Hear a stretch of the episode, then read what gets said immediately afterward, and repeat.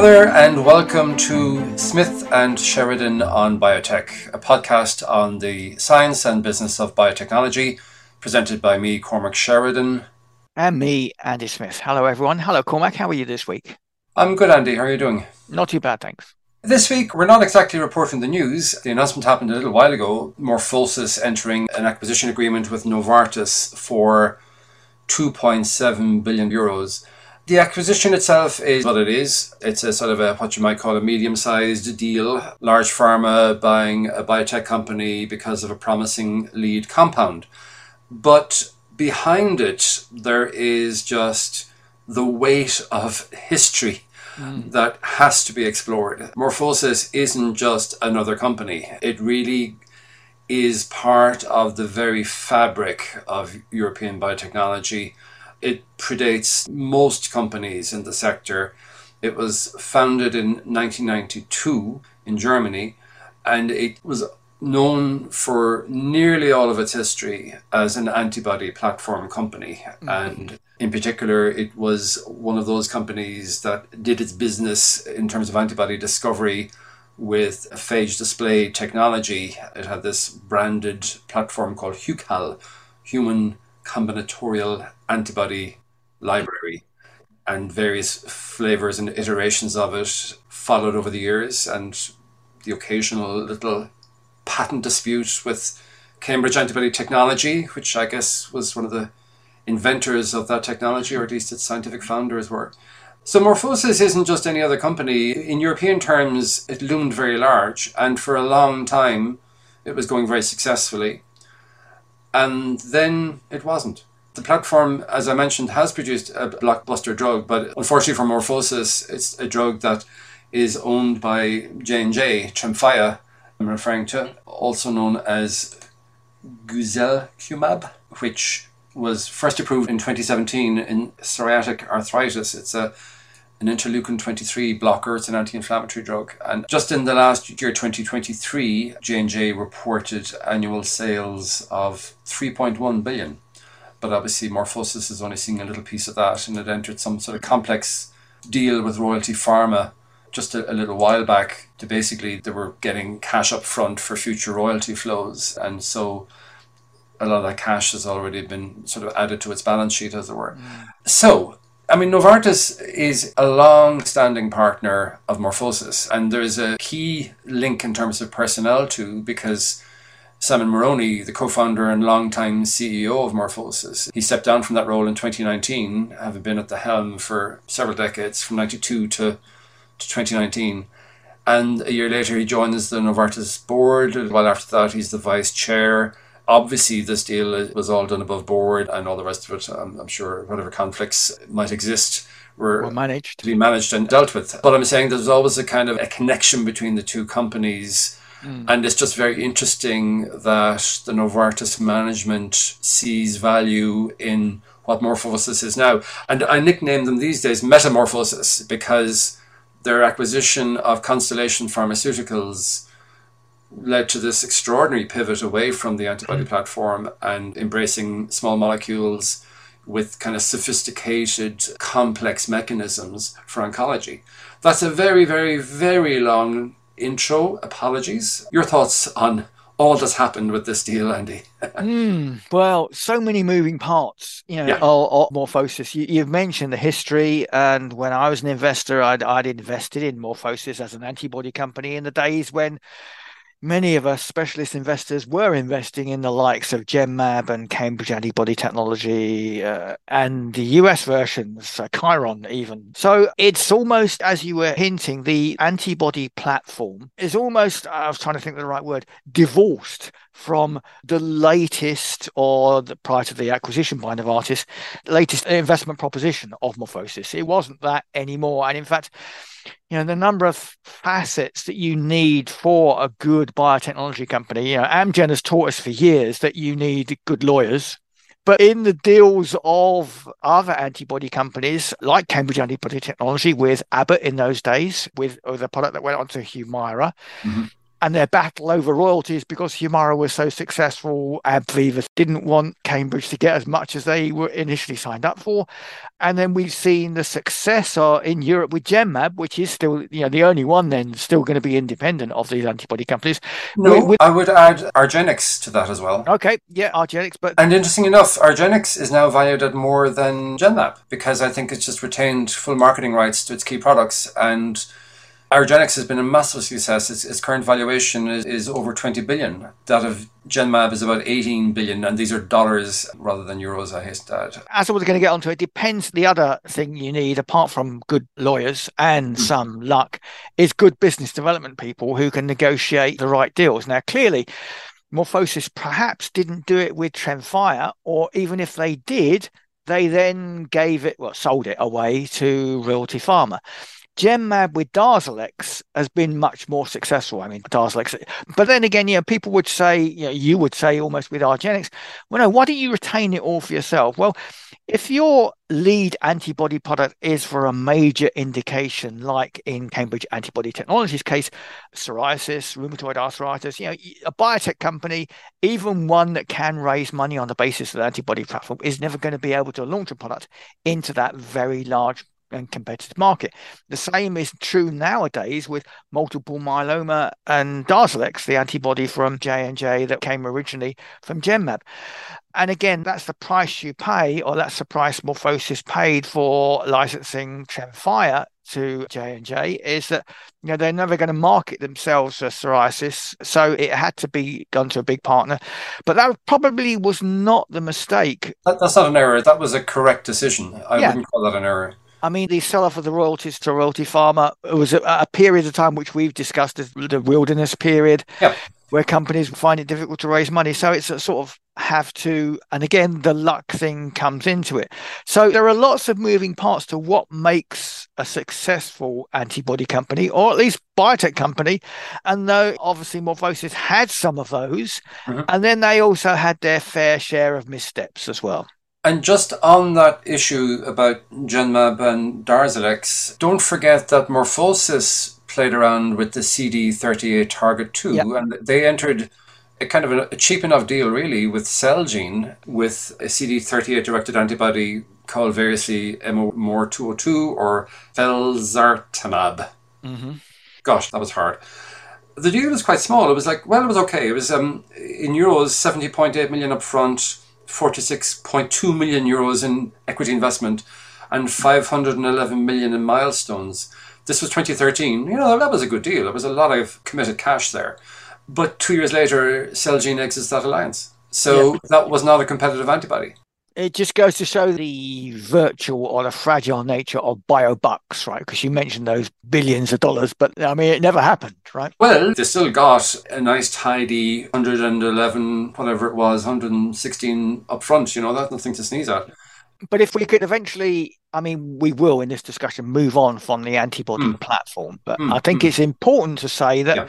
and I was wondering what the right phrase, you know, for new monoclonal antibody platforms, the companies that have been acquired, like now Morphosys, like Cambridge Antibody Technology before, uh, like Dyax, if you were a biotech and a V C these days thinking of starting a new monoclonal antibody company, then it's a bit late. Your time has passed. So even antibody fragments, if it's not a radio-labeled antibody, if it's not a drug-antibody conjugate, or new technologies that offer something that isn't already available, then you're into a commoditized market, and it, why would you bother? And hence, yeah. Morphosys' move away from its antibody platform. Is that, is that fair?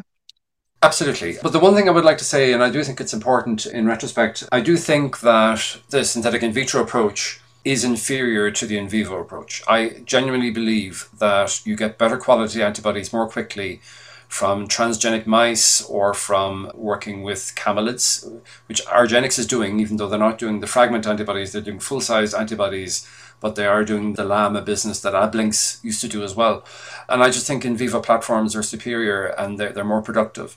And it has been commoditized, because the company that has impressed me most in terms of being an antibody discovery firm these days is AbCellera. And I think they're on the West Coast. I think they're in, I can't remember if they're in Vancouver or Seattle, but they're up around there anyway. And they do this kind of very interesting microfluidic single-cell approach. You know, they're very, very sophisticated, very smart people. And their market cap has come tumbling down. Their share price is a fraction of where it was. They're worth somewhere north of a billion now, but there were multiples of that a few years back, you know. It's a commoditized market, and AbCellera's business model is kind of the old Morphosys model for a new age, that you have mm. a vast partnered pipeline and you get percentage of the eventual revenues that your partners generate. They never plan to get into proprietary development because there was always that sort of uh, ambiguity about proprietary development versus partnering out as many antibodies as possible. And I just don't think Morphosys made that transition as successfully as Genmab has. And mm. Argenx cleverly always had a proprietary development strategy. They never ever sought to, they did some license deals on, on key assets, but they never saw themselves as a supplier of antibodies to Big Pharma. And they chose niche immunological indications and they owned the full programs and they've executed to a degree that is just really, really admirable. You know, they've really done it. And on the other hand, I used to be in the other camp, though, Cormac. I used yeah. to be, no, it's got to be a fully human antibody produced in an Eppendorf tube from a library and mm-hmm. nothing else works, right? Because yeah. fully human, right? I mean, yeah. fully human. We want things yeah. that are fully human. We don't want things that have gone through a mouse or a mm-hmm. camel mm-hmm. or, or mm-hmm. something. But then these days, I've moved on to be a bit more agnostic of the sort yeah. of the technology, yeah. just because, I mean, you remember Genmab's anti-C D antibody that was supposed to be an improvement on Rituxan, which is... Yeah. Ah, a historical chimeric antibody. Nobody would dream to do that anymore. Yes. Yeah, yeah. Rituxan has far fewer reactions, injection site and other hypersensitive reactions than Genmab's and supposedly fully human produced. So I think I'm now more agnostic to the yes. source of the antibody. As long as it works, and Humira has done for, yes. as a fully human, as long as it works and it doesn't give any reactions, I don't care where it comes from. You can yep. produce it in snails if you want. That's fair enough. But anyway, what's Novartis buying is not buying an antibody platform. yeah, yeah. It's but it could have done, essentially... right? I mean, it, it could have done years ago. And many investors, including me, were hoping mm. twenty years ago that Morphosys, that, that deal they did way back in, was it two thousand seven, Seven. when Morphosys became Novartis' antibody company, if you like. And everyone, yeah. including yeah. me, would think, well, that, eventually that's a prelude to Novartis acquiring Morphosys. And for mm. one reason or another, that didn't happen. So you're about to say now Morphosys then ploughed its own path, including an I P O in the U S.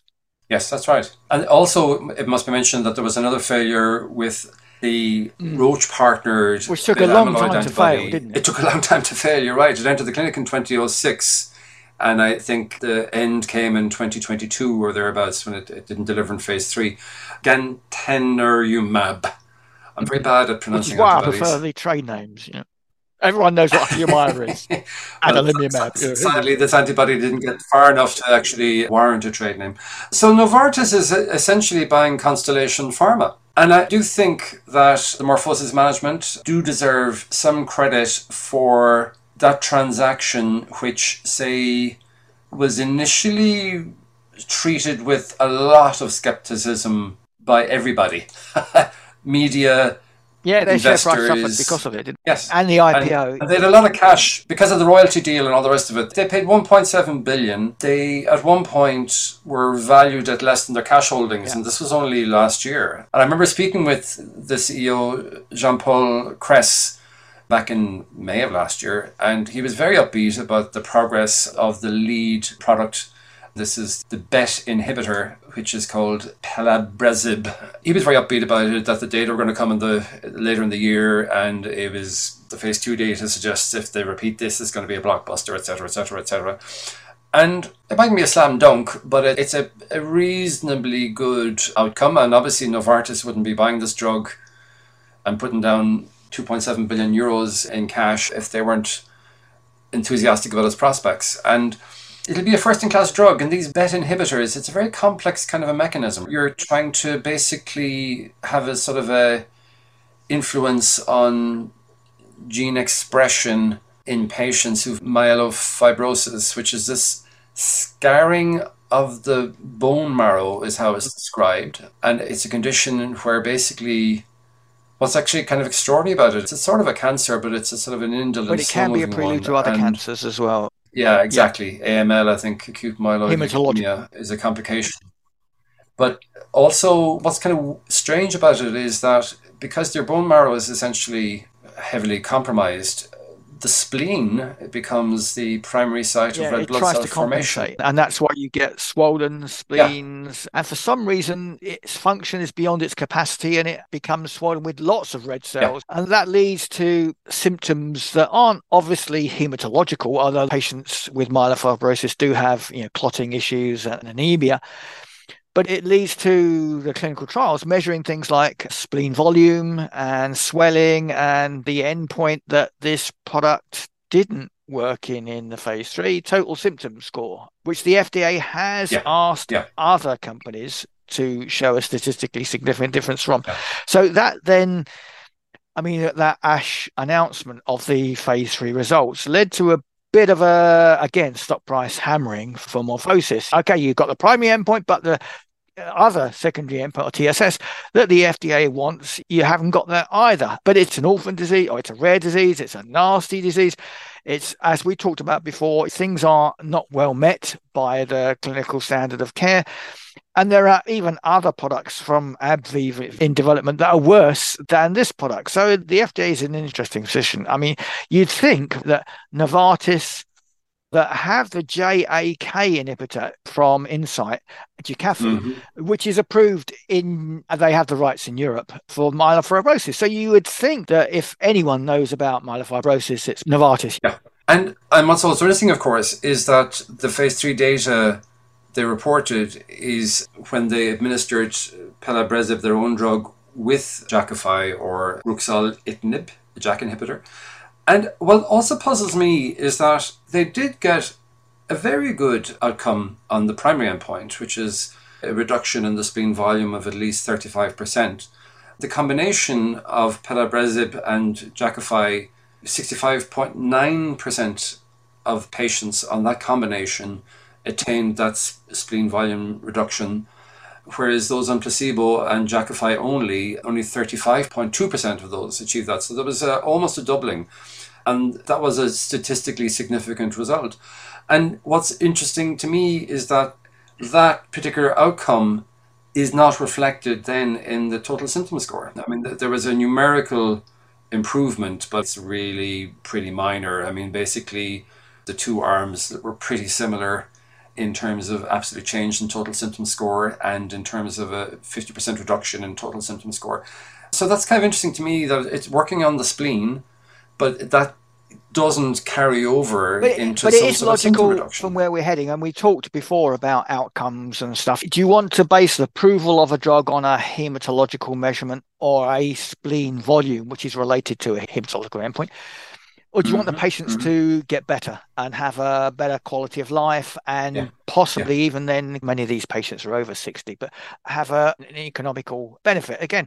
So the F D A wouldn't have or wouldn't demand those endpoints for a reason if they didn't have an eye towards functional endpoint, endpoints that payers will be happier to reimburse than, oh, look, the spleen volume's gone down. Well, what does that mean? Well, it doesn't feel as bad, but then the total symptom score reflects on how well a patient is, how economically active they can be. Even if they're pensioners, they can go out and spend money more if their total symptom score is lower, theoretically. That's the idea, I suppose. Yeah, but I would presume there'll be an F D A advisory committee hearing on this. I think drug. It's almost a certainty, isn't it? And again, the deal with Novartis acquiring Morphosys, there was lots of commentary on social media saying, well, if this doesn't get approved, does the deal fall apart? And I don't think the timing works out that yet because the advisory panel has not been stated yet. So no, they haven't actually filed right, yeah. for approvals yet either. As well, it will be next year, right? Yeah. And the deal can close this year. So yeah, and I'm not aware that there are any clawbacks that Novartis gets some sort of. Well, uh, I mean, it depends how good again the lawyers are. I mean, if there was a material adverse event clause, then you could say, well, we bought this in good faith, knowing it's going to get approved, and you knew it didn't, or. Did you know it's denied? You don't want to get there, and in all likelihood it won't. The deal will close before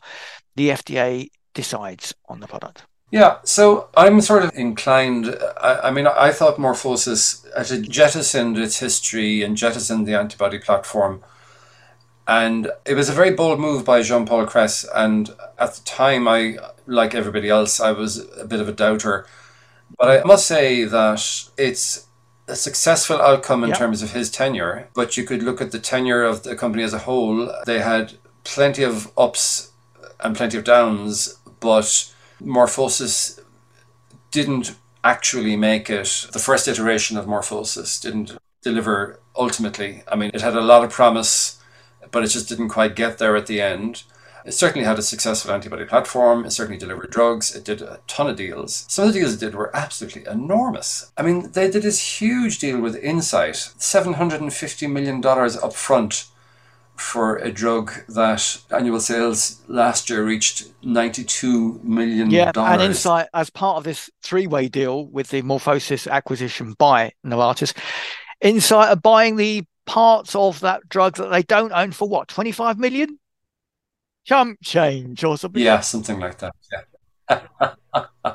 But yeah, it was an extraordinary deal. So they did really well in certain respects in terms of development. Incyte should get Morphosys' lawyers, I think. You know. And actually, though, that particular drug, Monjuvi or Tafastamab, an anti-C D nineteen antibody, and that's a difficult target for some reason or other direct antibodies against, whereas the C A R Ts, it's the obviously the yeah. the target of choice. And so this antibody was supposed to be taking on the C A R Ts, and if you've got a C A R T levels of efficacy with an antibody, you're doing great. But it's a decent drug, but there's a lot yeah. of competition from the C A R Ts, there's a lot of competition from B-cell-directed agents that use yeah. other targets such as C D twenty. So it's never really delivered. But it actually wasn't from the Morphosys platform either. It was from Xencor, the Californian company. So that was an interesting one. That was a, yeah, for diffuse large B-cell lymphoma was the, the first approval. So essentially Morphosys is no longer Morphosys, it's essentially Constellation Pharma, and that's essentially what Novartis is buying. And it's paying two point seven billion euro versus the one point seven billion dollars which Morphosys paid for it back in twenty twenty-one.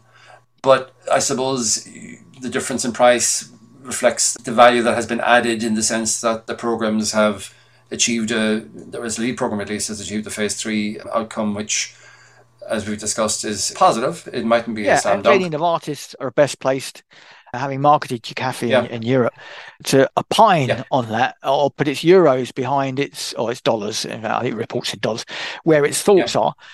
So that's fine. And the result has come to Morphosys eventually in that it's been acquired. But I mean, I don't know whether there are any original Morphosys shareholders alive still that were invested, uh, that are still invested in Morphosys, but there's pretty few and far between. And people like me who invested in the antibody platform and then left the company because it didn't form as other antibody platforms mm. or be acquired by Morphosys in the time period, will be feeling a little scarred that they didn't stay the whole course and mm. that they didn't want the transition from a antibody company to a small molecule company.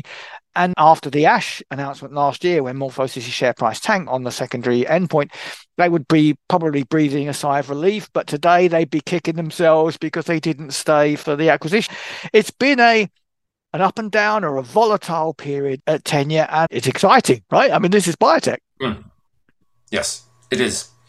And I'm just taking out my tiny violin there to play a tune for the investors because the patients come first. Anyway, I think that wraps up Morphosys, or as I have been calling them, MetaMorphosys. But I'm not going to make any direct references to Franz Kafka. It doesn't apply in this instance. Till the next time, Andy. Yep. Cheers, Cormac. Bye-bye, everyone. Bye-bye.